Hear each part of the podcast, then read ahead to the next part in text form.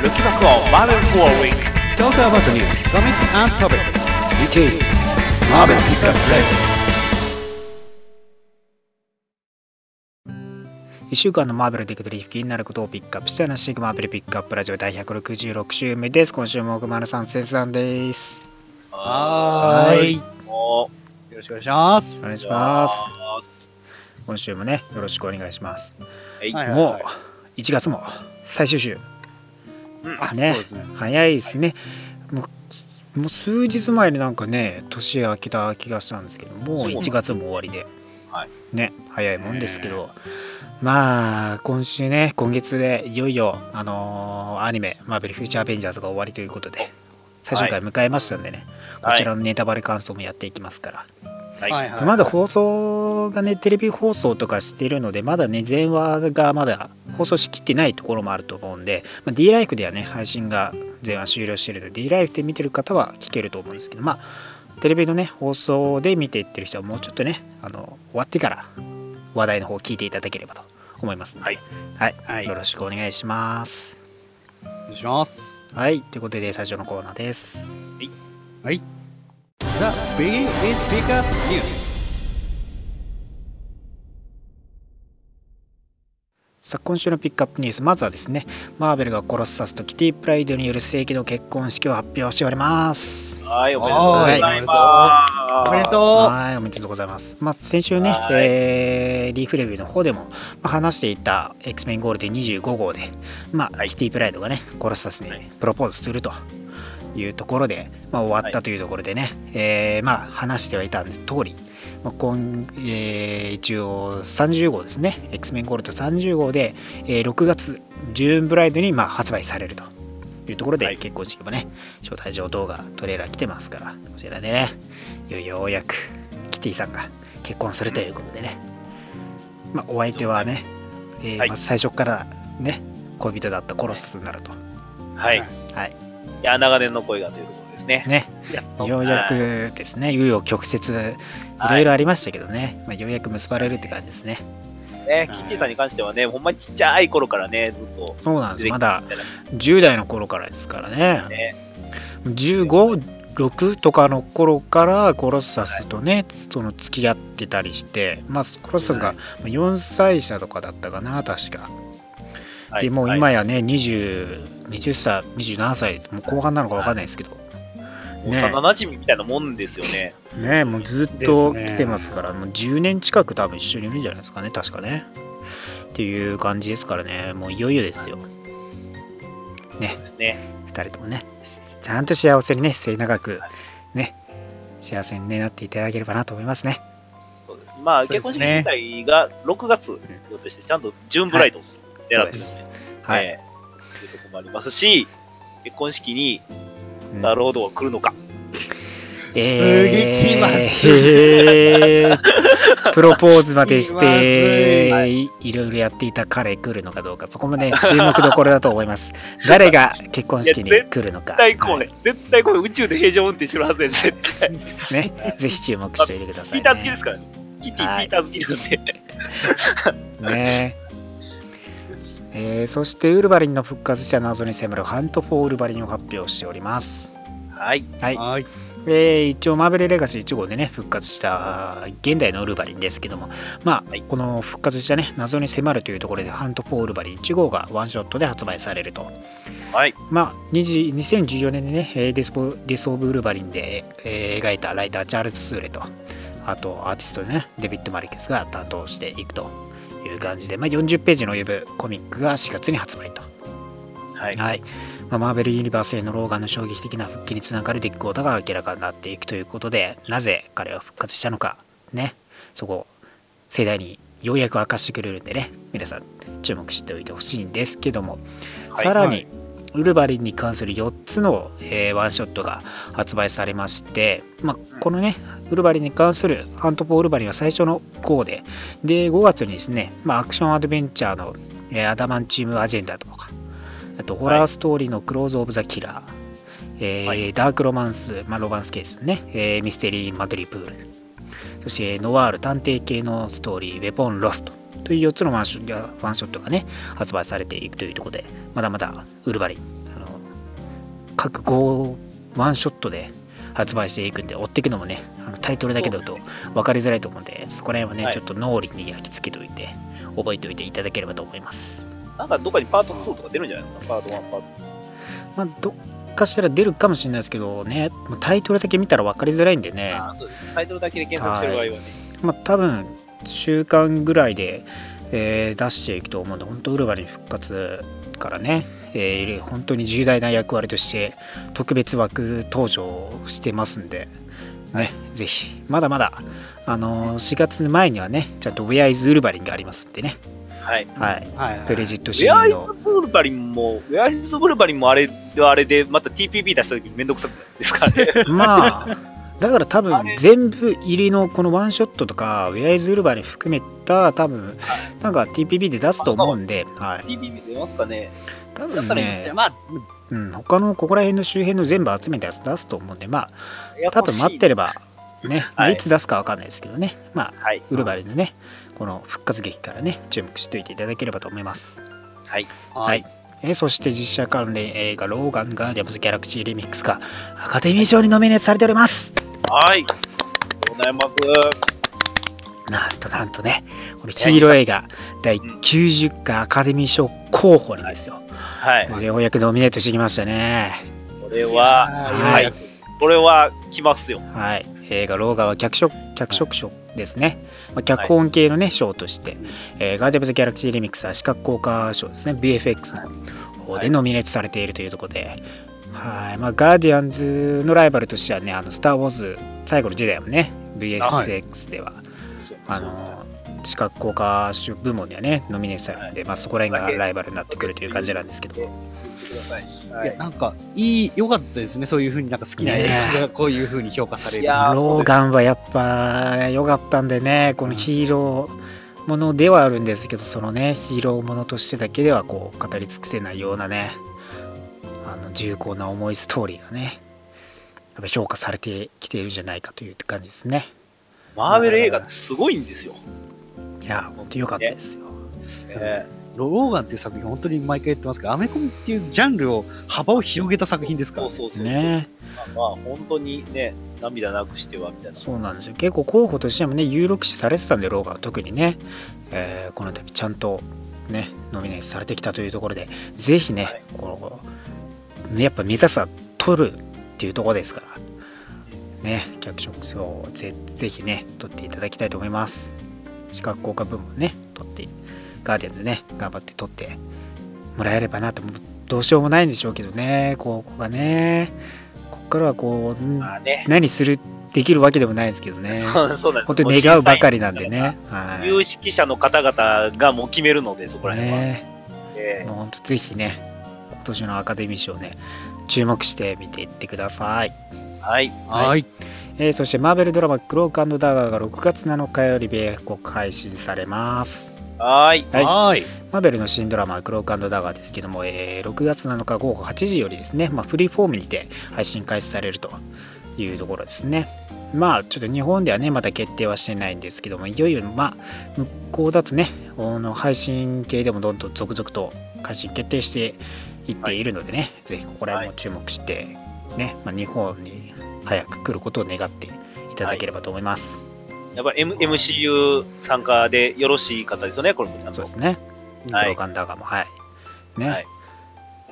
まあ、日本ね、ちょっとね、ネトフリとか、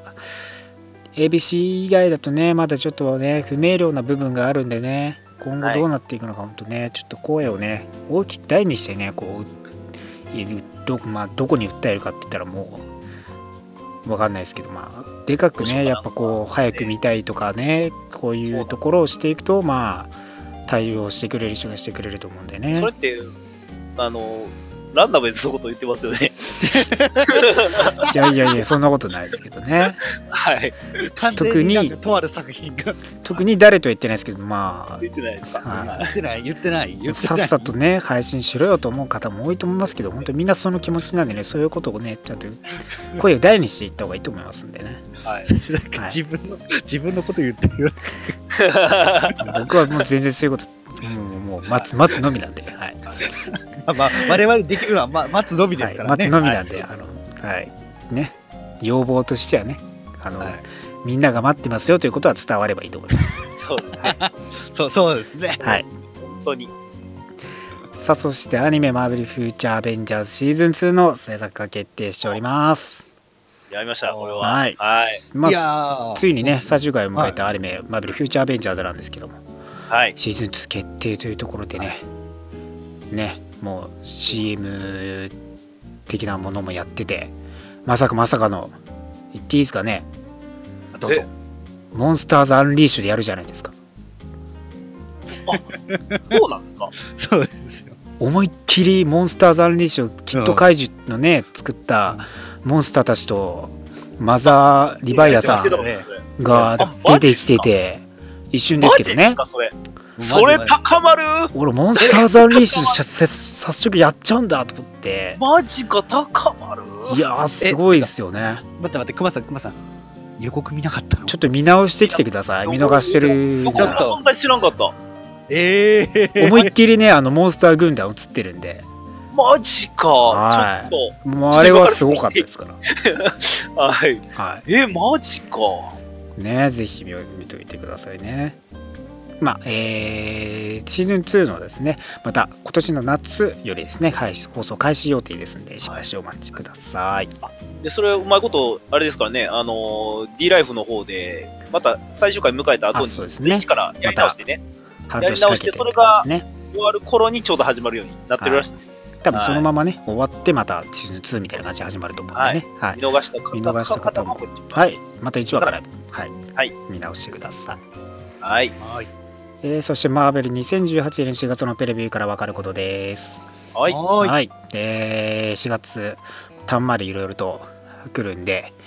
まあ、サクサクとね紹介していこうと思います。はい、まあ、まずシリーズ開始されるものが EXILES ドミノ、ベノムイズですね、まあ、こちらミニシリーズ、はいはい、そしてワンショットのハント・フォー・ウルヴァリンが発売と、はい、キャプテンアメリカ700号の、ね、記念号となるというところで、こちらもねぜひ注目して買っておいてほしいというところではありますし、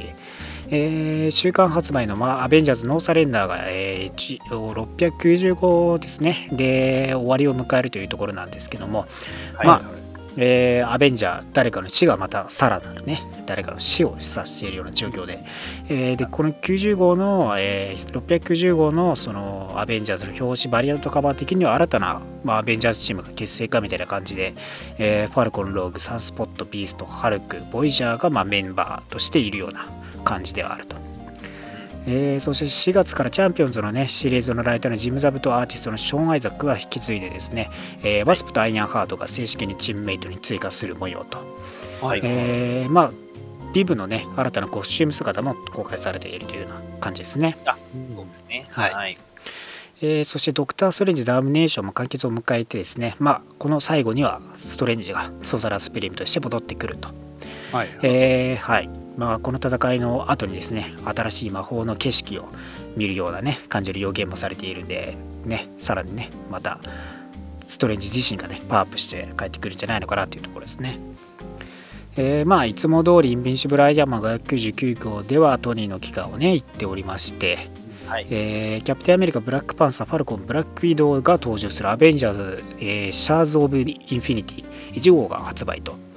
はい、月面でですね、まあ、コズミック規模の破片で強力な武器を作り上げた悪の組織ルナとの戦いを描いていくと。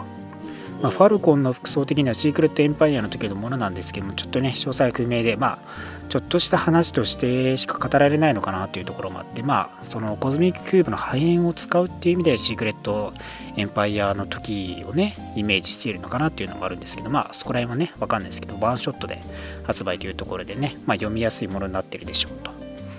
はい、そしてアメージングスパイダーマンの99号ですねで、はい、レッドゴブリンの秘密が明かされるっていう感じなんですけども、ちょろっとですね、まあ、今週のアメージングスパイダーマンで、はい、このレッドゴブリンの秘密が若干明かされているんでね、はい、こちらもね、はい、注目して聞いていただければと思います。はい、はい、ちょっと気になりますね。そしてベノム164号からですね新たなストーリーザ・ネイティビティですかね開始されて、まあ、ベノム30周年を祝うストーリーとなるんですけども、まあ、神病とか隠していた秘密によって2人は引き裂かれてしまうとユダヤ人病棟自身は何を隠していたのかというところでね、エディとね、いいカップルだったのに別れちゃうかもしれないという感じです。あらそして X メンブルー25号ではですね、消えたオリジナル5に代わって新たなメンバーによるチームが結成されると、まあそれがポラリスとかね、ブラッドストームとかナイトシェードとかね、多分知らない人は知らないであろう人も多かったりしてね、まあいろんなねキャラクターが登場するのでぜひ注目してください。いやでもなんかそのウルヴァリンの息子が2人揃ってるんですよ。そうですね、ジムね。ああ、そういうことですね。そうそうアルティメットのね息子とかも揃ってきてますからね。はい、あとダーケンね。はい。義理の兄弟とかそうどういう扱いなんですかね。よくわかんないですけど、ね。まあマルチバース兄弟？別次元兄弟って感じですよね。ある意味ね。別次元での同じ親兄弟みたいな感じですからね。別に血繋がってるわけでもねえし。じゃないからね。まあ。ほぼ一緒なんだけどって感じなんですけどね。仲がいいか仲が悪いかちょっと気になりますね。確かにあそこら辺のコラボが面白いですね。複雑やね。はい。そしてオールニューウルヴァリン33号ではオールドマンローラが開始されると、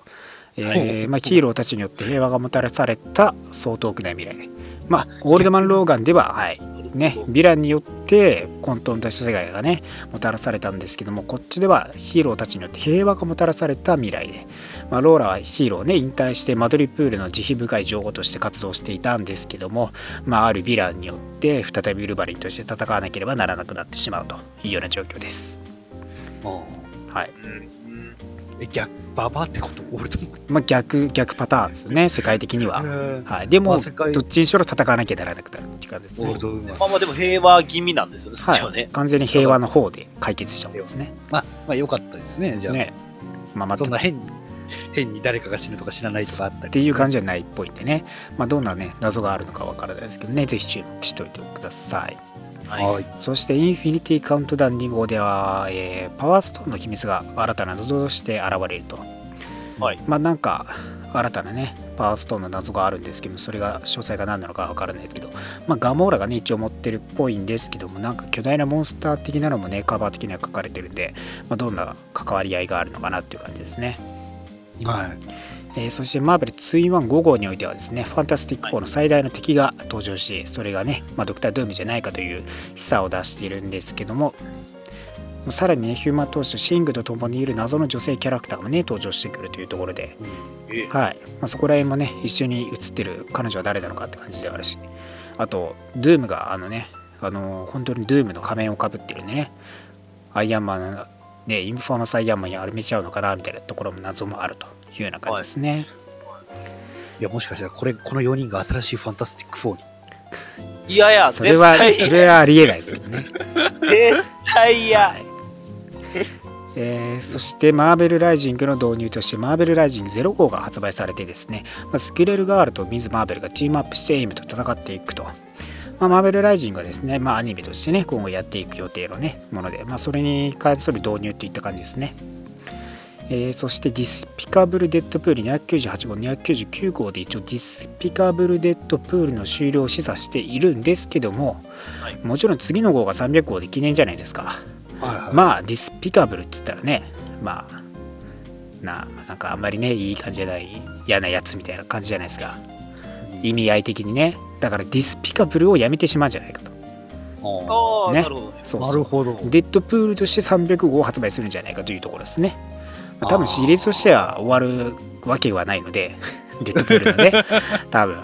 ディスピカブルデッドプールが終わってデッドプール300号を発売するんじゃないのかなというところですね。はい、そして過去作品が1ドルで読めるトゥルービリーバーズシリーズですけども、今月号のテーマはインフィニティ、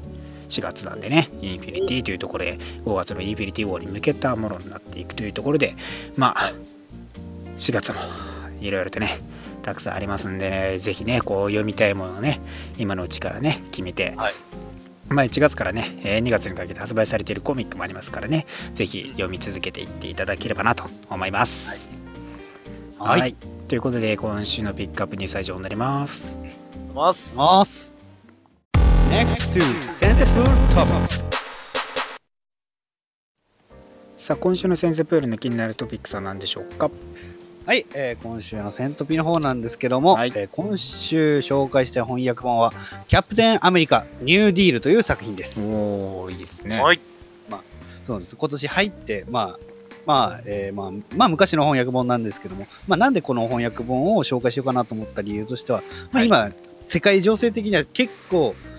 いろいろあるじゃないですか。で、はい、そのテーマとしてこの翻訳本は今すごい合ってるなと思ってちょっと一つ選んでみました。社会派というところですね。そうですね。まあ、こちらの、まあ、ニューディールの方、2002年のマーベルナイツブランドという風に発売された、あの頃か、そうですね。まあ、ハードな描写を可能とするという、まあ、だから今までのキャプテンアメリカとはちょっと毛色が違った作品、うんうん、まあ、作品のあらすじとしては、まあ、2001年 9月11日のニューヨークの、ね、そうですね、まあ、テロの、まあ、直後という話で、はい、まあ、この911をどうアメリカ国民を見たのか、そしてヒーローとしてそのスティーブ・ロジャースキャプテンアメリカはどう見たのかという作品なんですけど、まあ、本当にこの作品の中でも描かれてるんですけども、9.11 の直後のアメリカなんで、その中東系というだけで、テロとは全く関係ない市民が襲われるシーンとかもあったり、テロによって家族を失った遺族のやり場のない怒りとかも、そうですね。本当にまあそのなんか本当辛い作品なんですけども、その、まあ、ヒューリーからの命令でキャップがテロの跡地で作業をね、はい、まあ、テロ行ってこいって言ったんですけども、キャプテンはその今テロでアメリカが困ってるから、そのテロの跡地で作業を続けるっていう、最初の任務をね、優先させずにね、はい、そうそうで、その、まあ、9.11 から7ヶ月後の、センタービルという小さな町がテロリストに占領されたんですよ。はいは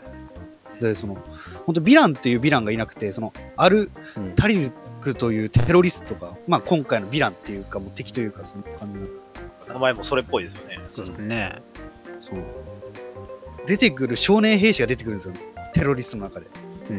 ほほほほほ、リアルやな。で、そのキャプテンアメリカ怒るわけですよ。なんでこんな子供たちが戦わなければ、テロリストを許さないと思ってるんですけども、そのあるタリクから衝撃なことを言われるんですよ。その少年たちの手足がなくて義手なんですよね、全部。だるまにされてるわけね。違うんです。この手を奪ったのはアメリカの地雷なんです。攻撃をね、アメリカが仕掛けた時に、はい、その被害者になっちまったね。いまだに残ってますもんね、あれね。はい。キャプテンアメリカ襲ってる。で、キャプテンアメリカとしては、その子供たちはやらされると思ってたんですけど、自分の意思でその手足を奪った国に戦いを挑んで、その敵が言うんですよね。アメリカ人が死ねば残虐行為だというが、我々が死ねば巻き添えで済ませる。本当に、だからやっぱりキャプテンアメリカっていうのは第二次世界大戦の、まあ、第二次世界大戦を経験して現代に蘇ったわけじゃないですか。そうですね。で、その現代のキャプテンアメリカっていうの目線がここで描かれてるんだよね、やっぱり。そうですよね。だからまあ戦争っていうのは立場が違えば視点がねまた違うっていうところもありますしね。それぞれの正義がありますよね。何のために戦っているのかとね、違いもありますし、そういうね、まあ、向こうからしたらこっちは被害者だし、向こうからしたら逆に加害者だしっていう、結局視点の違いでどっちも加害者になるし被害者でもなるしっていうところがね。それを本当は話し合いで解決したらいいんですけども、それを言い出すとヒーローの立場がないんですよ。まあだからそこはね難しいところで、そうですよね。だからそう自分たちは正義だと信じ、まあ、正義であるはずっていうわけではなくて、その、悪にもなり得るし正義にもなり得る。そうなんですね。よくキャプテンアメリカもそうです。そうだからもしかしてキャプテンアメリカっていうのもその戦時中だったら相手広告したら、ね、そういう悪者ですし、もしアメリカが負けたらただのあれですからね。そうそうそうそう、結局ね。で、そのね、だから人々を救うはずだったのに奪っていたとか傷つけていたっていう、そういういろいろな現実を目の当たりするわけですよ、この話でキャプテンアメリカ、うん、そのキャプテンアメリカがね、最後のシーンで報道カメラに言うわけですよ。自分の正体を明かすんですよ、そこで。キャプテンアメリカとしてではなくて、うんはいはい、スティーブ・ロジャースとして、はい、アメリカの国民ですが国そのものではない、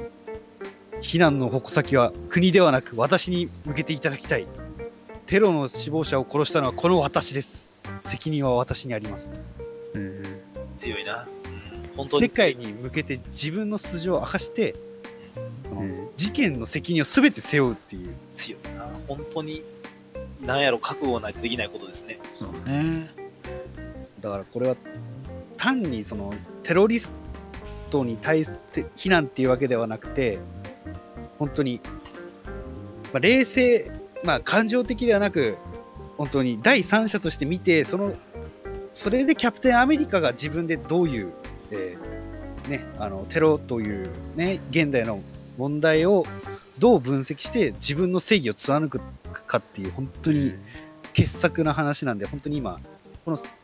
もちょっと似てるような感じがするんですよね、事情的には。まあちょっとね、その不安定なね時期ではありますよね。一度ねこれをまあもう一回、まあ、もう一度ね読んで自分たちでそういういろんなことを考えてほしいですよね。この一作は本当に面白いので、でぜひその手に取っていただいて、まあ今後の自分自身がどう向き合うかっていうのをね、問うてみるのもちょっと一興かもしれません。そうですね。日本も結局どころ一言じゃないですからね、今の。そうですよ。いかにだからね、その戦争に持ち込まないかっていうのが結局重要なところでありますからね。はい、戦争に行えばどちらも傷つくわけですからね。結構普通に安易にやっちゃいアメリカみたいな感じで思ってはる方もいらっしゃるかもしれないですけど、それが一番ダメですからね。そうです。それが一番どちらにとっても不幸な結果ですからね。まあそういうね、だからこういう社会派のね部分もありますからね、はいはい。まあ、翻訳本としてはちょっとね絶版なので中古とかでね手に入れなきゃならないかもしれないんですけどね、ぜひこれはね本当にいい作品で、ね、2011年にね翻訳されて出てきてますんでね、ぜひ読んでみてほしいですね。はい、お願いします。はい、ということで今週もためになる話ありがとうございました。はい、 Next to Comics Review。 さあ今週のリーフレビューです。はい、今週もですね結構たんまりあるんで、ちゃっちといきたいと思います。はい、アベンジャーズ677号のサレンダーパート3ですね。はいはい。一応ね、先々週から始まってるノーサレンダーですけども、まあ、突如としてね地球が宇宙空間から軽どっかに飛ばされ、さらに攻撃を仕掛けられているというところで、ブラックオーダーとね新たなリーサルレギオがね攻撃してきていると。まあ、そんな中ですね、前後の最後でアベンジャーズマンションがぶっ壊されてしまうと、ブラックオーダーによって破壊されてしまうんですけども、その直前のねとこから始まっていくと。まあ、このファルコンがね、真上にいると、ここに来ているということで、ブラック、オーダーがね、来ているということを、察知したんですけども、次の瞬間でね、攻撃されるというところで、まあ、その間なんですけども、クイックシルバーがね、気づいて、ダッシュ逃がそうとするんですけどね、うん、はい、まあ、壊されてしまうと。はい。なんですけども、ボイジャーによってね、まあ、昔の古いねアベンジャーズ基地にね、逃げ延びるというところですね。はい、でまあね、まあ、ブラックオーダーみたいな感じですかね、結局ね。はい。そうですね。はい、でまあブラックオーダーとねリーサルレギオンに、まあ、対処するために、まあ、チームをね、3つに分けると、まあ、基地とねっていう感じなんですけども、はいはい、まあ今回の首謀者的な、ね、人物がいるんですけども、はい、まあ一人は、グランドマスター、はい、なんですけども、はいはい、まあ、めっちゃなんか気持ち悪くなっちゃってるグランドマスターですけどなんかね、いや逆にすっきりしすぎみたいなところもあるんですけど、ちょっとねなんかなんか今俺の知ってるグランドマスターと違うっていうレベルなんですけど、ね、まあ、結局またお前ゲームしてんだろうっていう感じなんですけど、まあ、相手がね誰だかわからないと、まあ、5つのねなんか三角形の変なアイテムがあって、まあ、それを使ってみたいな感じなんでしょうけどね、はい、まあ、そこら辺もまだまだね謎は謎としてね、まあ、置いていかれるでしょうって感じなんですけど、はい、でまあね、被害とかも多くてね、そのまあ2人の地位悪の組織にね対処するっていうんで、まあ、分けるわけですけど、はい、まあ、血気盛んな決起しろは反撃しようぜ反撃しようぜみたいな感じでねアベンジャーズが反撃しようぜ反撃しようぜみたいな感じになってるんですけどもね、あの置いてかれるっていうね、置いてかれる、はい、ローグに置いてかれちゃうんですねお前は騎士でこれはみたいなことになって、そうそう、ああふざけんな、最後にタノンボールって言われてぶっち切れるんですよ、ね、そうそうそうなんでやねんってうんとね、でまあねそれぞれねこう戦っているわけですけど、はい、まあ、クイックシルバーさん黙っているわけじゃないとね、はい、はい、まあそこでね、まあ、走り去っていっちゃうんですけどねクイックシルバーさんで、まあワンダはね魔法で、まあ、このねあの凍ったヒーローたちをね、まあ、硬直させられているヒーローたちを、まあ、元に戻そうと、し始めるんですね。まあ、クイックシルバーもね、まあ、あのリーサルレギオンの方にね攻撃到着して開始してるんですけども、なんか感じちゃったんですね。あれ止まってるみたいな。そうなんですね。このビジョンがねワンダによって解除されたんですね、硬直が。その次の瞬間、クイックシルバーが硬直させられてしまったんですね。はい、おうというところでね、敵たちのど真ん中でブラッドブラザーズみたいな感じのね連中に思いっきりタコ殴りにされるという感じで、はい、はい、死亡です。いやまだわかんないです。まだわかんないですから。はい、死亡です。いやまだわかんない。いやわかんない。死んだあんな膠着状態で思いっきり殴られたらね、もう死んだもんね。いやいやいやいやいやいやいや、ね、残念でした。殴られたところで終わってるから。クイックシルバーさん残念でした。ありがとうございました。グッバイ。いやそんな終わり方ないで。もっとなんか明確に殺すってそれやったら。よしよし。いいよ。まあまあまあでもあれですよ。膠着した腕が先になってなんかね多分死んだでしょって感じです。そんなことないかな。キックシルバー生き残んのかな。まあ誰かしらね死を示唆してるんで、もしかしたら大どんでん返しがあるかもしれないですからね。はい、ピエトロの、まあ、確かにフラグみたいなバンバンと中から立ち出したんですけど、はい、あったんでね。ピエトロのね、死があることをね、死がないことを願ってね、はい、待っていただければと思います。望んどるやんけ。さあさらにですね、アメージングスパイダーマン794号ですね、はい、新たなストーリーラインとしてですね開始されているわけですけども、まあ、話としてはですね、はい、まあ、ゾディアックをね組織して、まあ、12星座の元としてね悪の組織を、まあ、率いていたスコーピオンというね、まあ、ヴィランがですね、はい、まあ、この、そう、はい、ゾディアックキーというね、まあなんか超パワーを与えられるみたいなね、持てばみたいな感じの、まあ、武器がね、まあ、隔離されてたんですけども、ロックボックスっていうところにね遮断されてたんですけども、大西洋になんですけども、まあ、奪われちゃって結局で取られちゃって、で、まあ、パンプキンボムをね使って奪われたんですけど、まあ、全然関係ない人なんですけどね、それがねゴブリンとか。まあ、でもゴブリンのパンプキンボムを使ってるってことは売買したのかなのかなみたいな示唆もありつつで、まあ、スパイダーマンとモッキンバードがね、奪ったねスコーピアに対してねまた戦っていくという感じで、で、はい、ビッグベン、ロンドンのねあの時計のねビッグベンのところでね、はい、まあ、最後対決するんですけどもね、はい、そこでまあねあのビッグベンのねガラス窓ぶち破ってね、まあ、戦いはねスパイダーマンがねスコーピオンをねぶっ飛ばしてね完結するんですけども、あの有名な時計をね、真ん中からガッシャーンってぶっ壊すっていうねあのビッグベンをぶっ壊しちゃう、まあ、壊されがちですけど、いろんな作品壊されがちですけど、はい、でまあ完結するんですけどもね、はい、ですよ、まあ、ある場所であるものが、はい、ちょっと送られてくるんですね、はい、それがなんと相手はノーマン・オズボーン、なわけですよ。そして、その送られたものとは、はい、そうなんです。カーネージの神秘王と、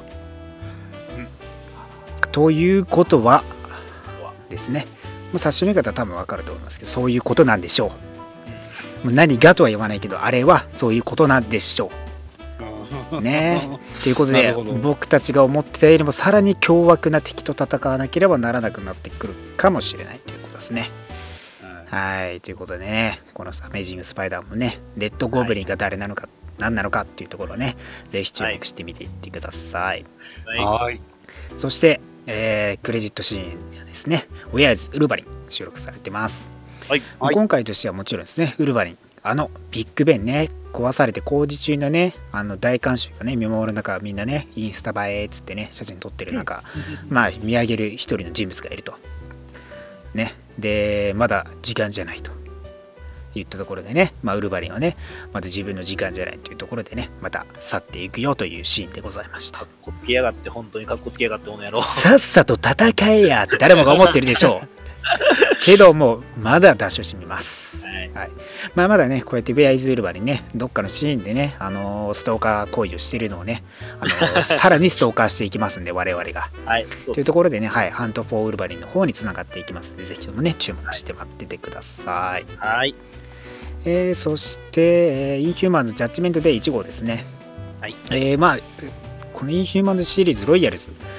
としてタイトルでやってたインヒューマンズなんですけども、まあ、プロジェニターズと呼ばれるですね、まあ、それこそクリーを作り出したような起源のね、種族たちがいるところにやってきていて、はい、まあ、プロジェン、ですかね、まあなんか、プリマジンか、プリマジンっていうですね、まあ、テリジェンクリスタルみたいな、もうそれよりももっと起源、もっと純粋なもので、でそれによってクリーが作り出された、まあ、元なんですね。まあ、エネルギー体というか進化を促すようなものなんですけど、それをね、まあ、はい、まあ、それをプロジェニターズから奪ってきちゃったんですね、イーヒューマンズ、はいはい、皇族は。そのためにですね、まあ、ゴーゴンが犠牲となってみんながね宇宙船に逃げ出すことに成功したんですけども、まあ、このプロジェニターズがいよいよやってくるぞというところで、まあ、どうするかと、まあ、イーヒューマンズはね月にいるわけですけども、まあ、どう対処するかっていうところで、まあ、マキシマスがね、一番プロジェニターズと戦うのにいいところはアストラルプレインだと、まあ、アストラル世界で戦うのが一番いいというところですね、まあ、リーダーによってですね、まあ、メデューサがいよいよ戦いに行くわけですね、はい、でまあブラックボルトのねそのアストラルのね投射を探し出して、まあ、ブラックボルトともつながってっていう感じではあったんですけども、まあこの2人はね結局お互いに恋人のパートナーではなく、今後はまあ良きね普通とまあ仲間としてのパートナーで歩んでいこうと、今後は、まあ、恋人じゃなくて、はい、という感じでまあ関係をね修復してっていうところで、まあこのねプロジェニターズといよいよね対峙することになるんですけども、まあ、メデューサさんはちょっと病気になっていて、髪もねもう短くて力もね、なくなってきている状態なんですけども、はい、このプリマジン使ってですねゴーゴンがパワーアップしたより、彼女もこのプリマジンをね自身に用いて髪ファッサファッサになりますそしてねこのプロジェニターズを全滅させてしまうと、はい、はい、いう感じでですね、まあはってね、まあ、アストラルプレイから戻ってきて、ちょっと何があったんですか姉さんみたいな感じですよね。一気にいきなり髪がねバッサー生えたんで、あのね、地面、床全部髪の毛に埋まってますからそんなレベル、はい、あの単発ショート単発だったり、はい、まあ、外を見るとね、まあ、ボロボロになったプロジェンターズがいたというところで一応ね倒すことができて、まあ、メデューサさんもね復活したよという感じですね、はいはい。でですね、あるそこのね、そのプロジェンターズたちがいた場所でですね、なんとゴーゴンがまだ生きていたぞというところで、今回はい、実はね死んでおらずまだ生きていたよということで、完全に一人取り残されましたというところでね、ジャッジメント1号が終わるという感じですね、はい。あ、気づいてないんですね、生きてるの。まあまだ他の人は知らないという感じですね多分、はい。まあエピローグでね登場してきただけなんで、まあ彼が帰ってくるのかっていうところではあるんですけども、なんとねこのインヒューマンズシリーズが終わってしまうんで、もしかしたらブラックボルトの方でまだ続くねブラックボルトで登場してくるか、もしくはミニシリーズのロック上でね帰ってくるかもしれないですからね。そっちかな。はい。近々このねミニシリーズ、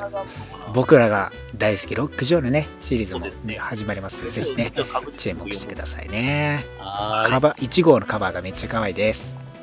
はい。そして今週から始まっておりますマーベルレガシーレギオン1号ですね、はいはいはい、トラウマパート1ですけども、はいはい、まあ意味わかんないです、はい、まあまあレギオンの平常運転、まあ、そうレギオンで平常運転ですね、はい、意味わかんない平常運転、まあ、簡単に言えば、はい、トラウマっていう新たな人格みたいなやつが出てきちゃって、 でそれがまあちょっと電気機器とかめっちゃ使い始めて、ね、モニターというモニターに、ね、そうそうなんかね映り込むんですよね。でなんかねめっちゃ言ってくるんですよね、まあ、結局レギオンのトラウマみたいな感じでね、なんかこうしかも機械とディスプレイと機械と機械をくっつけてなんか襲ってきたりするんでね、マジ意味わかんないですけどね、まあ助けて結局のところまあまあ大ですからね、彼は人格の数だけ能力があるの で やりたい放題ではある、やりたい放題なんです。そう、まあ、その人格が裏切ったらもちろん向こうもやりたい放題っていう話で、そうなんですよ。結局人格のねそのタミっていうね女性の人格とかもね現れてねめっちゃこう、はい、言われたりしてるし、他のね人格からもめっちゃ精神の中であらあらってなんかこう暴れ回ってるし、そうそうそうで情緒不安定ですから、ね、そうなんですよ、まあ、助けにね行ってもらうっていうところでね、まあなんか最近メディアでも出てるようなドクターマンナ・ジョーンズっていう人物、ね、ハンナ・ジョーンズっていう人にね会いに行くというところで終わる感じですね、うん、まあ平常運転なんでね、はい、まあ、意味わかんないと思いつつ読むやつなんでレギオンが。ね、はい、この女の人といい感じになるとは思えないんですけどね。まあレギオン、まあこのデビッド・ハラー自身がそんなに単純な人物じゃない、あんまりいい感じになるっていうのはない、概念がないでしょ。ないでしょ、ね、安心してください皆さん、髪の毛は常にツンツンです。はい、逆立ってます常にロング逆立ってますからね一番ねレギオンの能力で謎なのがあんだけのヘアスタイルを保てるということが、ね、一番謎なんですけどねそこにスーパーパワーを使ってますから、あれが主人格の能力だって。そうなんです、髪が逆立つ、完全に逆立ってるっていう使えねえ、はい、どんだけ長くても逆立てるっていうのがね超能力ですね。さあそしてフェニックス・レザレクション・ザ・リターンズ・ジーン・グレイ4号ですね、はい、まあ、いよいよというところでですね、まあこのね、どっかのねジーン・グレイの世界があるわけですけども、この中でね、まあ、ジーンは生きてて、でジーンが見ていないところでは死人のようなね顔をした人物とか、ジーンの歩いた後には彼女では見えないね炎の世界が広がってたりとか、はい、っていうところの描写がありつつで、はい、ニューメキシコでね、まあ、何かなんかドーム状のね、まあ、フェニックスの何かを見つけた、まあ、X メンたちなんですけど、まあ、いよいよ扉が開いててね入っていこうという感じ、はい、入っていって先にですね、まあもう街があるんですけど、街がね炎で焼かれているような死体だらけの世界なわけですよ、はい、で地獄みたいな、ね、はいね、変な対応するねなんかこうその死んでった人物がね現れてくるんですけどもね、はい、いろんなサイクさんもいますよ、はい、X メン系のミュータンでね死んだような人物たちがね襲ってきたりね、マットロックスいっぱい死んだからいっぱいいるんですかねある意味そういうことになりますよね、ある意味ね。まあでもこれ実際本物とかじゃなくて多分ねジーン、まあ、フェニックスフォースによるねビジョンみたいな今までね登場してきたようなビジョンみたいな感じなんでしょうけどね、まあそんな中で一つだけある場所だけ、まあ、焼かれていない普通の場所があると、まあ、それがジーンがね勤めているレストランダイナーなわけですよね、はい、でまあジーンがね、ゴミ捨てに出てきたんですね。でまあねローガンが読みかけるんですよ、ジーニーって。でもねジーニーって言ってもね気づいてないんですよ。でキティも泣きそうになりながらねローガンあっちから見えてないわっていうのね、でそのままね戻っていっちゃう。この美容師もね悲しげなんですけどね、このアニーとのね寺院の話もありで、結局 B 社の分析によるとこれはフェニックスフェオスのねフェニックスの卵の、ようなもんじゃないかと。でフェニックス自身がジーンを生き返らせて、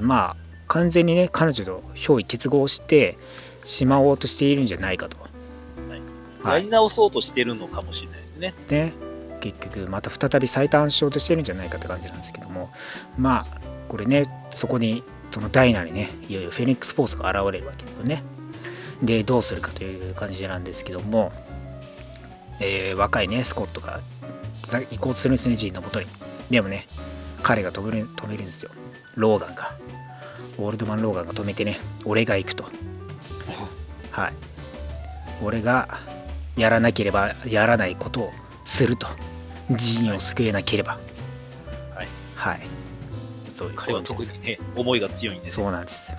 もしねジーンをね助け出せなければ、殺せざるを得ないということですからね、彼がその役目を担うというところでフェニックスフォースのまずね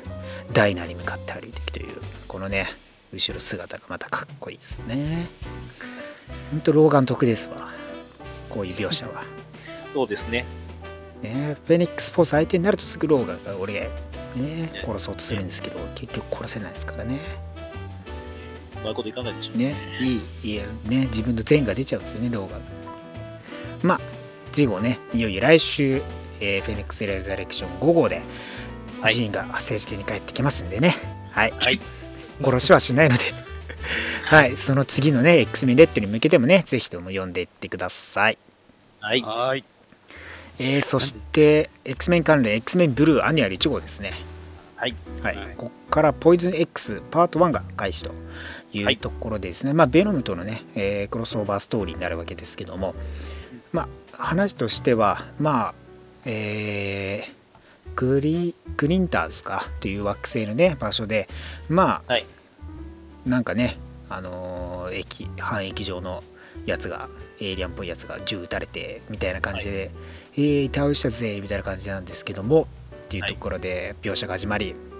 今回スタージャマスのね、サイクロプスのお父さんと、ビデオ通話してて、でいい感じでねそのスタージャマーズメンバーと戯れてるね映像でビデオでね話してるんですけども、この話してる最中に突如攻撃を受けるんですねこのスタージャマスが。でそれがね、触手のような黒いね液体の触手のようなものに襲われたと。でスコットもね、ビデオ中にね呼びかけるんですけども、お父さんもねやられてしまうと。で、一瞬映ったのが寄生されたやつらって感じなんですけどね。X メンチームはね、彼をね助けに行くというところで、ある人物にね協力を求めるわけですよ。それがもちろんベノムなんですけども、エディにね、助けを求めに行くわけですけどもね、協力してくれないかと、宇宙に行こうぜっていうね。で話し合いで解決できればいいんですけどもね、言うことをねもちろんベノムさん聞いてくれないですからね、よしプラン A に戻すぞって言ってね攻撃し始めますあれおかしいな、プラン A がそもそも攻撃するパターンっておかしくね初めから攻撃するつもりでいくっていう、むしろ誰かが止める。そうなんですよ、プラン B の方が話し合いっていうね、そういうネタとかありつつ、攻撃仕掛けてね、X メン連携プレイかと思いき、ノックアウトされてベノムさんをね連れていくと。スタージャマーズの方もね逃げ出そうとするんですけども、やつらポイズンズね、攻撃されているという感じで、ベノムさんね、入れてケースに入れてねそのまま連れてってるんですけど、出せうるさいですからね、話し合いの結果出すことになったんですけど、結局宇宙にいるんでねもう協力せざるを得ないし、どっちかっていうとね、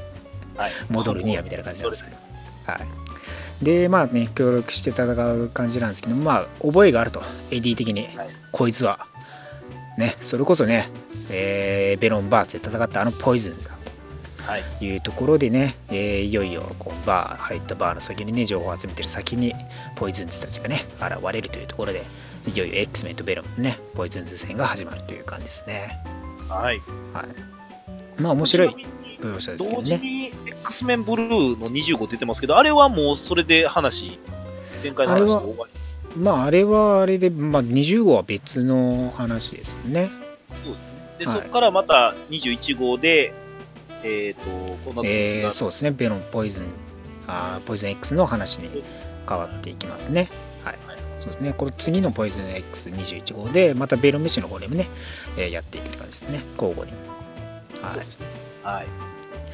まあここからねまたねベノムビジットの方にもねつながっていくんでね、ぜひ読んどいてほしいベノムのねストーリーになってきますんでね、ぜひ注目してください。はい。そして、アベンジャーズインフィニティウォープレリュード15です。はい、はい、今回ですね、はい、なんとこのプレリュードにね特に、はい、まあ、プレリュードって言ったら今までのストーリーがメインなんですけども、結構今回新しいね、映画では語られていないシーンも多く含まれてまして、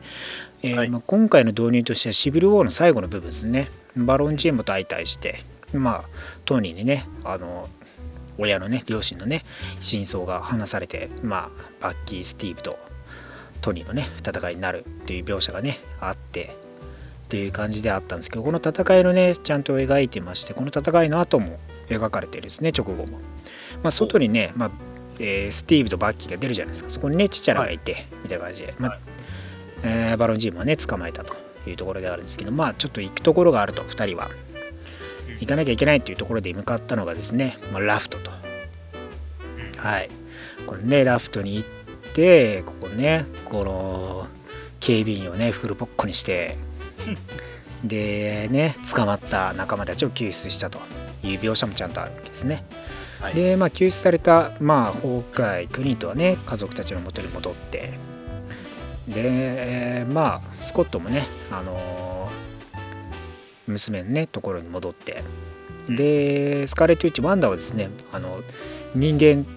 のね顔をしたビジョンのところに戻るんです。まあ額は完全に光ってるんですけど、頭額隠せやって感じなんですけどね、肌隠して額隠さずって感じですけど、まあ、まんまねなんかヨーロッパの街をデートしてる感じでね、で、はい、でバッキーはねワカンダで一応冷凍保存というかね休眠状態に入るという感じでね、はい、描写もありでね、バッキーのね記憶もねいろいろ種類が見れたりしちゃってて、まあ、いろんな経験本当にいろんな経験がねしていると彼はっていうね、はい、描写もありつつ、これもね後々の伏線になっていくよという感じですね。である町でですね、まあ、テロリストたちがですね下売りの、まあ、エイリアン技術をね、まあ、使ってなんかしようとしているというところで、実は潜入していた、はい、サムファルコンとねスティーブと、はい、ブラックビドウですね、ナターシャなんですけど、はい、もうねこの時にスティーブはひげ生やして髪がね長くなってて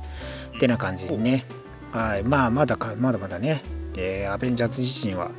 活動はね彼らとしてはしてないけども、まあ、ヒーローとしてはね戦わなきゃならないね任務があるって感じでね動いている感じですね。でトニー自身もね新たなアーマーを作るっていうんですけども、リアクター胸の逆三角形のねリアクターのね、やつを作ってて、それでね描写してねビジョンなんかね立体映像で出して新たなアーマーを作っているよっていう感じですね。結構ねだからプレリュードは本当に今まで描写されてないところがね書かれているんで、ぜひねこの MCU インフィニティ・ウォーを見る前に読んでみるとねなかなか面白いんじゃないかなと思いますね。これが何かしら映画のヒントになっているのかどうか、はい、そうなんですね多分。で2号もね出るので、今後本当にね全然知らない部分の話になっていくかなと思うんですけど、まあ、多分サノスのね描写がメインになるんじゃないのかなっていうところで、はい、まあ、ストレンジとかもね出てきますから、ぜひ注目してここも読んでいってほしいですね。これは2号で終わりですか、はい、2号までで終わりなんで来月末ですね。で一応終わりなんで、はい、はい、ねインフィニティを前に読んでおいてください。はいはい、はい、今週はこんな感じですけど、何か他ありますか？そうですね、こうねマーベル2イン1 2号でしたんで、こちらもやっぱりねそうでしょうねそうですね、ここはまあちょっとあれです。僕もちゃんと読めてないんであれですけれど、うん、まあ、アリシア・マスターズと出てきて、ね、そうですね。あれですよ。地下のモールマンであったりとか、ゴーガムであったりとか、モンスター島行ったりしましたね。そうですね。そこの話である。そうそう。まあ、まあもちろん、ドゥームの話である。うん。で、最終的には、その、あれですよね、リードがよこしたアイテムがっていうところの話で帰結すると、はい、そのね過去話がね、ベンとリードとね、はい、そのドゥームのね、そのまだ賞を取ったりするっていうところね、過去話が、ね、あそこはまたいいんですよね。ぜひねこちらもねファンタスティックが帰ってくるのかって感じですけど、この流れから復活したら本当に感動が生まれるんで ねぜひねちょっと見といてほしいんですけどね。はい、マーブル2イン1もねまだまだね帰ってこないんでね、ぜひ読み続けていってください。はい、はい、よろしく。はい、まあ、来週もね、各週、毎週のアベンジャーズノーサレンダーも来てますし、はいちょっとね、あとはもろもろフェニックスレザレクションが完結するんでね、そこら辺ですかね。はい、そうですね、帰ってくるジン・グレイをね、はい、ぜひ注目して読んでいってください。はい、はい、ということで今週のリーフレビューは以上になります。ありがとうございます。ファイナリートピックオフディスウィー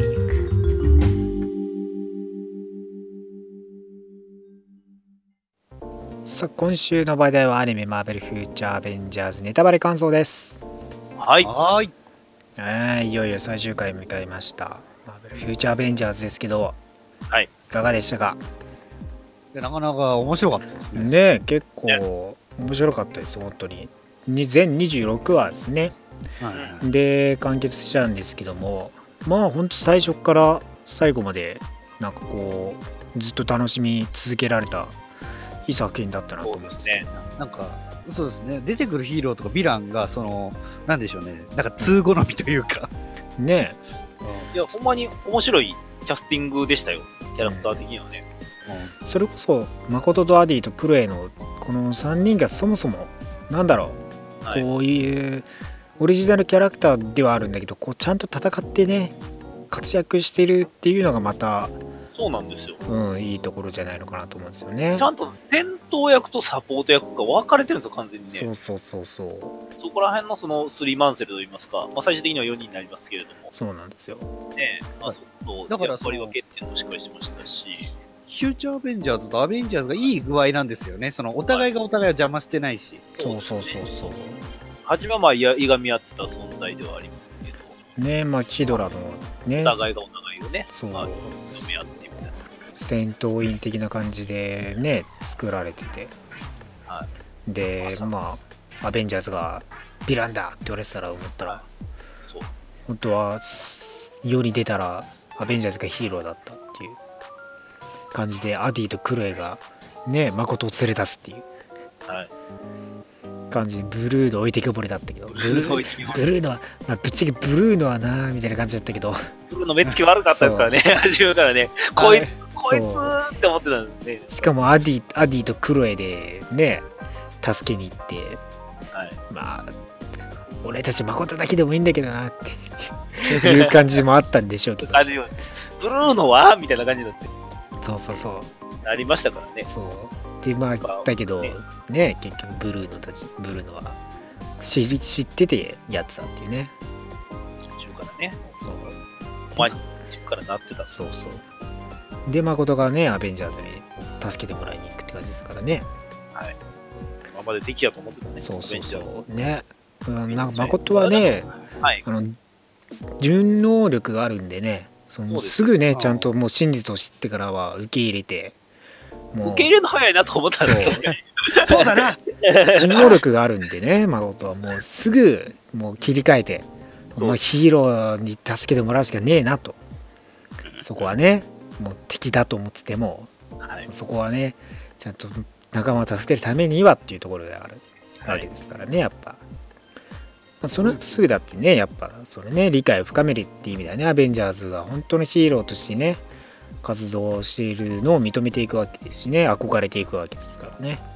これはもうそのディスクウォーズから見てて声優陣も変わってないってすごい受け入れやすかったね。そうですね、そのまま本当なんか見てるような感じで、もう本当全然世界観的には違うんでしょうけど、はい、まあ、なんかねすんなりと入り込める、そうね、全然本当にキャラクター的にも違和感なく見てこれるし、わり、ね、かしハルクが知的だなっていうのがねいいですね知的というか、真に迫ることしか言わないですから彼基本的に。そうですね、結構ね頭いいんですよ。そうすぐ落ち着け、俺に言われるくらいだろっていうね俺に言われるくらいじゃダメだぞっていうくらいだねこと言いますからね。そうね、ネタでしかないです。そうお前自分で言うなやって感じなんだけどもうハルクに落ち着けって言われたら死んでしまうかもしれない。そうどんな暴れっぷりやねんって感じだけどね。まあ、でもハルクは本当に知的でいいですよね。ハルクマスター見たとき、それもしょうがねえからなみたいな感じのこと言ってましたよ、ね。そうそう、受け入れてますからね。それは俺が暴れたらしょうがねえし、それでそのおかげもあるしみたいなね、始まりましたから。まあ、1話でアベンジャーズの狙いで、初っ端からだからレッドスカルがね登場してきてて、でレッドスカルのね戦いでなんか巨大なヒドラマークそのもののねタコみたいなやつになって戦って。っていう描写があってね、はい、でまあそこでね、まあ、だからその誠も活躍してねシステム破壊してっていう感じですからね、はい、トニーと。まあそこでレッドスカルの争奪戦があったんですね、3話でね。で謎のスナイパーね、超人兵士的なのが現れてみたいな感じでありましたね。一体何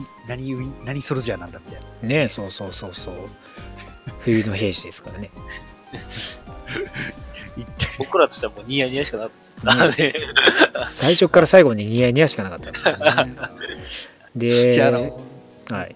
ディスクウォーズで語られなかったところですよね。そこそうそうそう、だからそうね、向こうでやったけどこっちでなんかやれてないところをこっちでやってるっていうのがね、あそこキャップとねクリスねやり取りを思い出しましたね。ね、そうだ君はバッキーじゃないなとか、あれもよかったね。そうそう、でアレスが登場して、はい、キャロルさんですよ。ああよかったね。そうですね、キャロルさんの登場数もわりかし多くてよかったですよね。でね、僕好きなんでキャロルさんの腹筋しっかり割れてるんですよ。バッキバキですから、ね、今だかつて女性キャラであんなバッキバキに描いてるアニメもないだろうっていうぐらいに、バキバキに描いてますからね。ちゃんとね、ただ細いだけじゃなくてバッキバキがいいですから、ね、なかなか日本のアニメってなったらあそこまで描かないですよ ね。あれがまた良かったですけどね。まあそうそう、クンルンでのね修行もあってアイアーティストとね、はい、クンルンやってて、はい、あそこもね話も良かったですけどね。大人のアイアンフィストが見れるって嬉しいですね。そうですね、あれは良かったです、ね、これぞアイアンフィストって感じですけどね、なんか急に僕はなんか会社の子供なんだとか言わなくてよかったですね。怒りでとかね、ならないとよかったですけどね。そうですね、まあ、何だとは言わないですけどやめとけほんまにいや別に怒られる、まあ、それはそれで面白いんですよ。だからちょっとそうドラマのイメージでいっちゃうと全然違うからねっていう話があるので、はい、まあ、このだから、ね、マスクした襟立てのねアイアンフィストですから、結構ディスクフォースだと、ね、また髪が増えてたりして結構ね見た目も違ってたり、はい、してたんで割とねこっちはコミック準拠の感じで、はい、やってるなっていうのはありましたしね、はい、であとはあれかなんかアーマー着た人出てきてましたね。誰でした？誰ですか？アイアン息子名前が全然出てこない。あ、いた。ヴィランでねあ、はいはいはい、アイアンモンガーの息子のエゼキエル・ステインス。オアティア、そうですね。オアティアの息子ですね。そうそう、アイアンモンガーです。はいはいはいはい、いましたね。全然名前が出てこなかった。全然忘れてたわ。とかね、出てきて、そうそうそう、だから、トニーが、だから、トニーですら、そのね、昔には武器をね、やってたりしたよっていうね、その話ですよ。そうですね。そうそうそう。その後、デッドプール来てますからね。はい、そうです。そう、デッドプール。中休みとしてすごい良かった。ね、いつも通りな感じでね、暴れまくって。中休みであんだけアベンジャーズ束ないだけで終始するストーリーもないだろうぐらいに、あ、ほんまですね、フルハウスかぐらいの感じでね本当にネタ満載で、ね、好き勝手やってました。いい感じだったんですかね、あれも楽しかったですね。でまあその後でやっぱキャップのね過去につながってヴィンツォルトのバッキーの話がね、はい、あったりでウィンターソルジャーの正体としてね出てきて、ホークアイとブラックウィドウのコンビも登場してきてですよ、はい、ねあの二人も良かったですけどね、コンビとして。そうですね、なんかあのホークアイがすごいなんか原作っぽいホークアイでしたね、なんかね見た目もそのまんまですし、そう抜けてるしって、俺だけ知らされてないみたいなねいうことをよく言ってる、俺だけ知らなかったってオチこれみたいなねことをもうすぐ言ってますからね。そうなんかすげえ安っぽいマンションに住んでるあたりがすっごいあねあのだからそうソロシリーズのなんかホークアイ氏みたいな感じの描写ありますよね、あれもね。そうあれがまたいいですね。ちゃんとしたヒーローなんですね、やっぱりあれもね。あれと犬とケイト・ビショップがいたらまあさらに完璧なんですけどね。最高ですね。あと屋上でバーベキューしててほしいですね。そうね。休みの日は。そうあの同じねマンションの人と一緒にね。あとブラックパンサーとかもねちょっと出てきてますしね、はい、ブラックパンサー良かったですね。ね助けを求めてきてましたけどね。閉鎖的な国の証言もありつつ、ちゃんと寛容なこともありつつ、そのだからね、そのクロエにね、一応こうね、なんかいろいろその組み合わせがまた面白いですよね。クロエのこの破天荒というか前向きな勝ち気な感じの、クロエ割と好きなんですけどね。トンファーでボッコボコにするそう。シャレードって呼ばれてますけど、シャレードがなかなか覚えられない。そうなんです。みんなそうなんですけど。コードネームが全然呼ばれないんで。コードネームがね、頭に入らない。そう、アディコーデックで、マコトハリケーンで。ハリケーン呼ばれないから。そう。じゃあさ、決めた意味あった？なんか作中呼ばれたの決めた時以外ないと思うんだけど。ほぼないです。まあね、まあ、そういうヒーロー結構いるんであれ結局だからトニーもアイアンマンって呼ばれることはそんななくて、トニーって呼ばれることの方が多かったりするじゃないですか、コミックとかの。お兄さんだっていうね。そう決め台詞がね。割とだからね、そういうのもあるんですけどね。でまあ最終回にね、トニーさん泣きながら言う感じがね、いいっすよね。ああいう長いことをやってて最後にそれ持ってくっていうのはね、いいですよねやっぱね。はい。でまあ、グリーンゴブリンの、ね、戦いとかもあって、それであの、ね、ハルクが暴れさせられちゃって、ハルクバスター投入 でスパイダーマンが現れって感じでね、スパイダーマンも大活躍して、はい、でシビルウォー的な、ね、ヒーロー規制法がそこでね話されてって感じで、はいねまあ、結局ハルク止められますけども、グリーンゴブリンがねハルクバスター奪っちゃってって感じでね、ハルクバスターまた奪われますけどね、なんかハルクバスター奪われるために登場してきてるのかっていうレベルであるまあそこでね、出てきたのはサンリーが出てきましたからね。あ、そうですね、そうなんかお店でね、なんかスパイダーマンそう助けられてましたね。ホットドッグ食べるかーいって、そうホットドッグ食べてね売ってましたね。そこで出すんやという感じでしたけどね。そう。でビュンビュン飛んでね、ジェットシステムが乗っ取られたり、また乗っ取られるんかいっていう描写もありつつね。またグリーンゴブリンの喋り方腹立つんですけど、あれね言っちゃってますし、あれはゴブリンなのかっていう喋り方してましたけどね。あれは何なんですかね、ピエロですかね、何なんですかねあれはね。ピエロチックだね。いやまあ見た目にのなんか喋り方を、まあ、見た目、通りにしたらあんな感じなのかもしれない。ちょっと破天なんかもう なんかね本当に強靭化しちゃってて、なんだこいつって感じがあったんですけどね。なんですかね、なんかちょっとなんかルーをアメリカかぶれそうルー的な要素が強すぎて、お前英語にしたらどういう喋りしてんねんっていうね。そうですね、あれ正直もし。でアメリカ本国に戻しますよみたいな感じだったらどういう喋り方になるのか全然わかんない。もう1話多かったらマジでこいつ締め殺したのかぐらいのイライラさせる喋り方しますからね、あいつね。そうあとはやっぱねカマラちゃん会もね、女子会会も良かったですよね。カマラちゃんがそのキャプテンマーベルになってヒーロー活動してるのがすごい可愛かった。そう可愛かったし、でクロエとのね描写も良かったですよね。だから似た能力もなんか似たようなね部分もあって、で、はい、先輩のキャロルさんが現れるのがねまたいいですけどね、はい、いやそのありがたい偽物ですからねねいや本当にいいですよね、まあ、あのカンガラパイただファンサービスが多すぎてちょっと迷惑ねこうそうそうファンサービスが多すぎて勝手なことされちゃうねさすがにそれはみたいなね悪いことはしてないけどもみたいなねそうなんかそれじゃいいじゃねえかみたいな感じのサインしましたよみたいな勝手にサインされてるから確かにでまああとウィンターソルジャーのね救出戦があってねいよいよ解放される時であってねではあるんですけどまあそこで助けに行くんですけどねまあカナダのねウィンターガードロシアか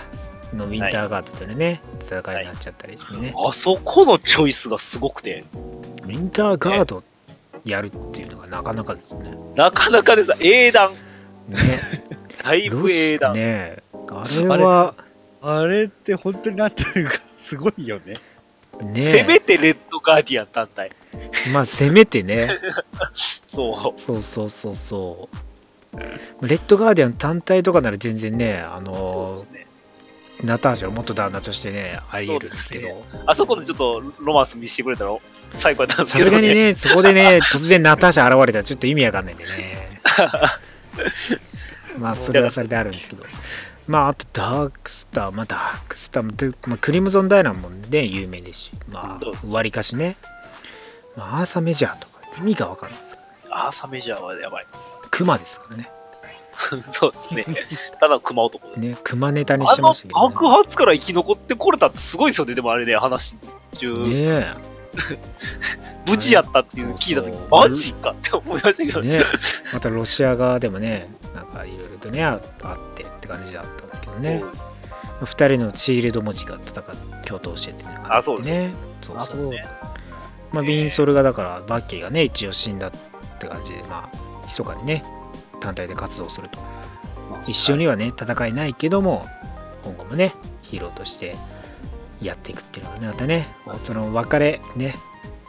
なんかこういい終わり方というかねこの落ちどころとしてはねなんか再会はするけども一緒にはいられないこの感じのねそうですねもどかしさがあるんですけどねあとレッドガーディアンの声の人がね実写版のねドクターストレンジのあそうなんやそう三上さんがやってたりあとアーサー・メジャーもね前ディスクウォーズのウルヴァリンの作ってた野村さんとああそうですか野村さんあの人もね結構聞いたこと、うん、聞きなじみがあった声だなと思いましたけどね確かにそうですそういう感じですねでまたあれかデッドプールですねがやってたよねまたデッドプールがね現れてて、はいでリーダーのところ行ってみたいなね、はい、感じで、まあ、意外とね、これが後々にそう響く重要なシーンではあるんですけどね、はい、そのクリスタルがねそのパワーを増幅させるみたいな感じでね、はい、後々には重要なシーンがあるんですけどもデッドプール界っていうねあれも英断も英断の話ですね全プール出てくるっていうねそう最終的に全プール出すっていうのがまたねいい使い方してますよね分かる人はええけどみたいな感じですけどねそうまあ少年少女はポカーンですけどそうねその全アクシスコミックだったねアクシスでその逆転現象を起こさせられてねデッドプールがその狂人から全プールになるっていうねあの話がねまたいいですけどねいやそうですねロッキーを信じるかでロキ界がね出てきて兄弟の絆っていう話になってきてねまんまとねみんな騙されてそうですねあれもねいやあれでもね騙されたというかもともとなんか持ってる心も出しつつみたいなところでもあるとそう結局ね騙されないぞってね操作も言ってて結局アベンジャーズのその MCU 準拠的なね感じでまあ地球を襲ったロキみたいな描写もありつつでずっと永遠とね2人で戦ってきたけどみたいなねあったんですけどもね再会してですよ助けを求めてきてみたいな感じでねこう出会ってたんですけどそのテレポートさせないようっつってね話してね結局こいつが裏切って裏にね誰かいるぞっていう感じなんですけどね、はい、エメラルドの力でね、はい、まあこのエメラルドレイン計画のね首謀者がねまあいよいよというところでリーダーじゃなく、はい、なんとあの人物ですね。はい。ガンザ・コンクエスターですね。はい。ガンザ・コンクエラが。あ、コンクエラか。はい。コンカラ。ね。征服者か。はい。だったわけですよ。はい、いやまさかですよ。まさかカーンが出てくる。ここでカーンちゃんと出すとは思わなかったですけどね。そうですね。うん、カーン株上がってきてるんですかね最近ね。まあ最近なんですかね、カーンを使わせてもらえるっていうのが多いですよね。割と。まあなんでしょうね。権利的に安いですかね。違うんかな。まあだからまあカーンの初登場はアベンジャーズなんですけど、はい、まあ一応そのラマタとカーンのでナサニエル・リチャーズのまあ前の話、はい、前のね、まあ描写としてはラマタとなんですけど、それがまあ後になってファンタスティック4、そのファンタスティック4で先ラマトとか出てたんですけど、最終的にはなんか FF とつながりが強いような話。カーンとラマトとが実は同じ人物っていうのが明かされて、はい、で FF に初登場のラマタとだからみたいな感じで、はい、でそのラマタそのカーンの、まあ、いる時代の戦争を救ったのがリードの父親で。そのナサリエル・リチャーズと同姓同名なんだと。あやかっぴみたいな感じです、はい。まあ、一時期ね、その父親じゃないか説も出たんですけど、あのタイムトラベラーなんで、お父さん自身が。はいはい、なんで、実はナサリエル・リチャーズって名前で、実はリードのお父さんがカーンじゃないかみたいな話になってたんです。それはまた全然別のね、そのはい、全然全く違う人の30世紀の人物だというところで、はい、まあ、英雄的な名前で使われていたというところで、まあ、描写されてて、で結局 FF とのつながりが強いんですけども、まあ、カーンの初登場としてはアベンジャーズなんですね、はい、で結局ラマタともね別のねそのカーンとは別で一応存在し始めてたりとかしてるのもあったりして、ね、まあ、前もねアベンジャーズ誌でねカーン出てきたんですけどよくわかんないです、複数いたりとかよくわかんないんですよね。そうなんですよ。で、まあ、アベンジャーズこの間出たグリフォンはまたねその時間のなんかね不具合で発生したカーンの、ね、はい、そうそうね、なんか別の人体なんですけど、そういうのがね多かったりしてカーンねややこしいんですけどね。そうなんです。だからやり取りしてるだけでパラレル世界のやつらが多すぎるんですよ。そう結局だからマーベル自体のタイムトラベルってそのアースに行けるわけじゃなくて別のアースの過去に行くってわけだから、はい、そうなんですよ。結局ね新しく作っても別次元みたいなね話になっちゃうんでね、はい、まあまあ、話戻しましょう、は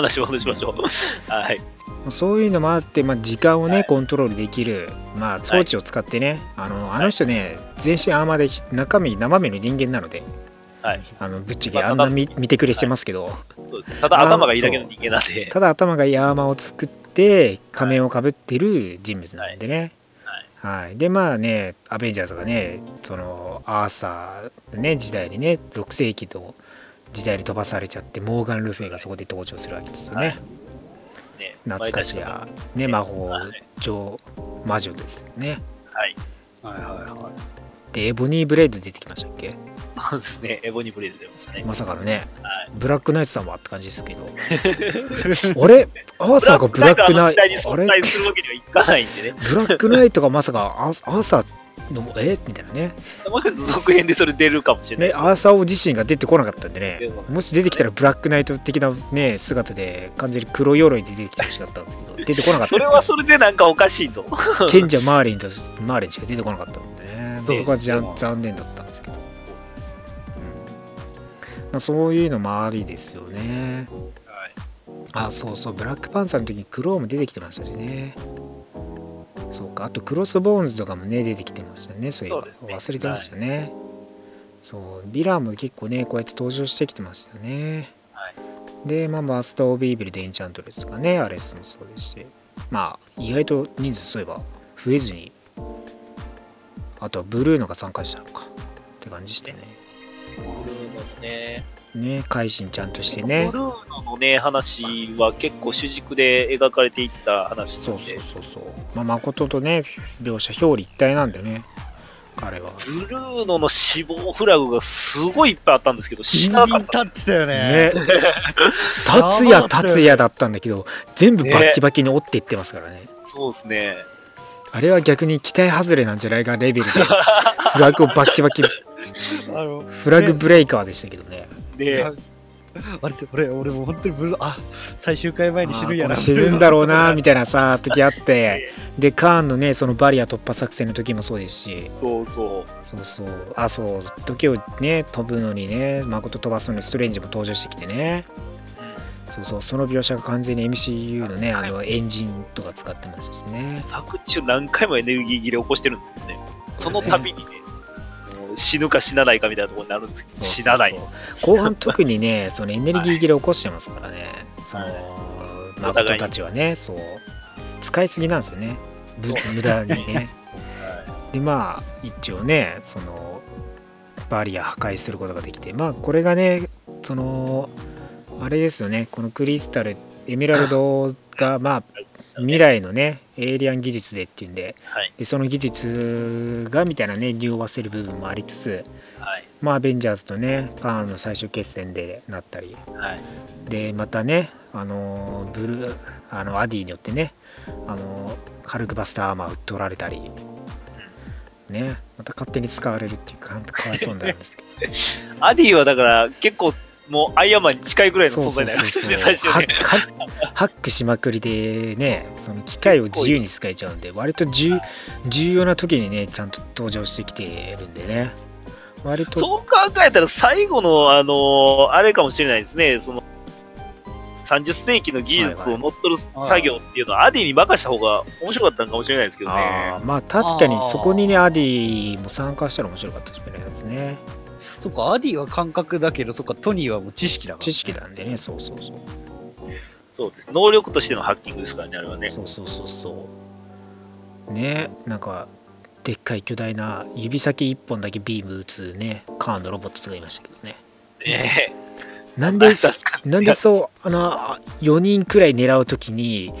1本の指先だけでビーム打とうとするのかっていうのが、不思議でしょうがなかったんですけど。いや、もうそれはお約束な部分だった。出し惜しみしてるのかみたいな感じだったんですけど。そんなこと言ったら、もうなんか、そんないろんなガバガバやわ、そんな。まあ、結局止められちゃってね、その、ボッコボコに倒されるわけですけど。まあ、そうです。物語なんです、この辺は。はい。まあ、ガーンね、結局ね、ハッキングしてね、倒して、アーマー倒して。30世紀の技術をね得得したトニーさんですからね、最強ですよ。最強ですね。最強だけどなんかシーズン2でやらかしそうな雰囲気が出てきてでも30世紀をもう理解しちゃってますからね、ある意味ね。そうですね。フライデーですからね、今回のねサポートは、ね、ちゃんとフライデー。それもそれであれかなと思う、ビジョンフラグかなね。ビジョンがねジャービスがそもそもいないですから、もしかしたらビジョンがベスキャラで登場するかもしれないですね。ね。なんか新しいなんか作られてたロボットですみたいな感じで。それこそあれですか、ディスクウォーズジョキャスタ出てましたからね、ちゃんと。そう。はい。ね、ある意味ね、あれはあれですごかったですけどね。そうですね。まあフューチャーアベンジャーズとしてはね、まあカーン倒して、まあロッキーもね、テレポート阻止してでアイアンマンのね。未来に送り飛ばされるっていうんで、ね、助かったわけですけど、割とだから終わりとしては、ね、さっぱりした感じで終わっちゃうんですけど、ね、この終わりも終わりじゃなくてまだまだ中間地点だというところでね、まだまだこうシーズン2にね続いていくよって感じでしたからね。いやだからシーズン2のラスボスが今から楽しみですわね。誰出すのかですよね。しかもいろんな女性ヴィランもなんか多く投入してくるみたいな感じもありますしね、そこもどうなるのかですし。何でしたっけ、なんか研究されてたんですけど、ダイヤモンドバックとかあそこら辺のサーペントソサイティとかね、あとモンスターたちも出てくるしみたいな、巨大モンスターも出てくるしみたいな、ね。でまあもちろんね最後に登場していたインヒューマンズもね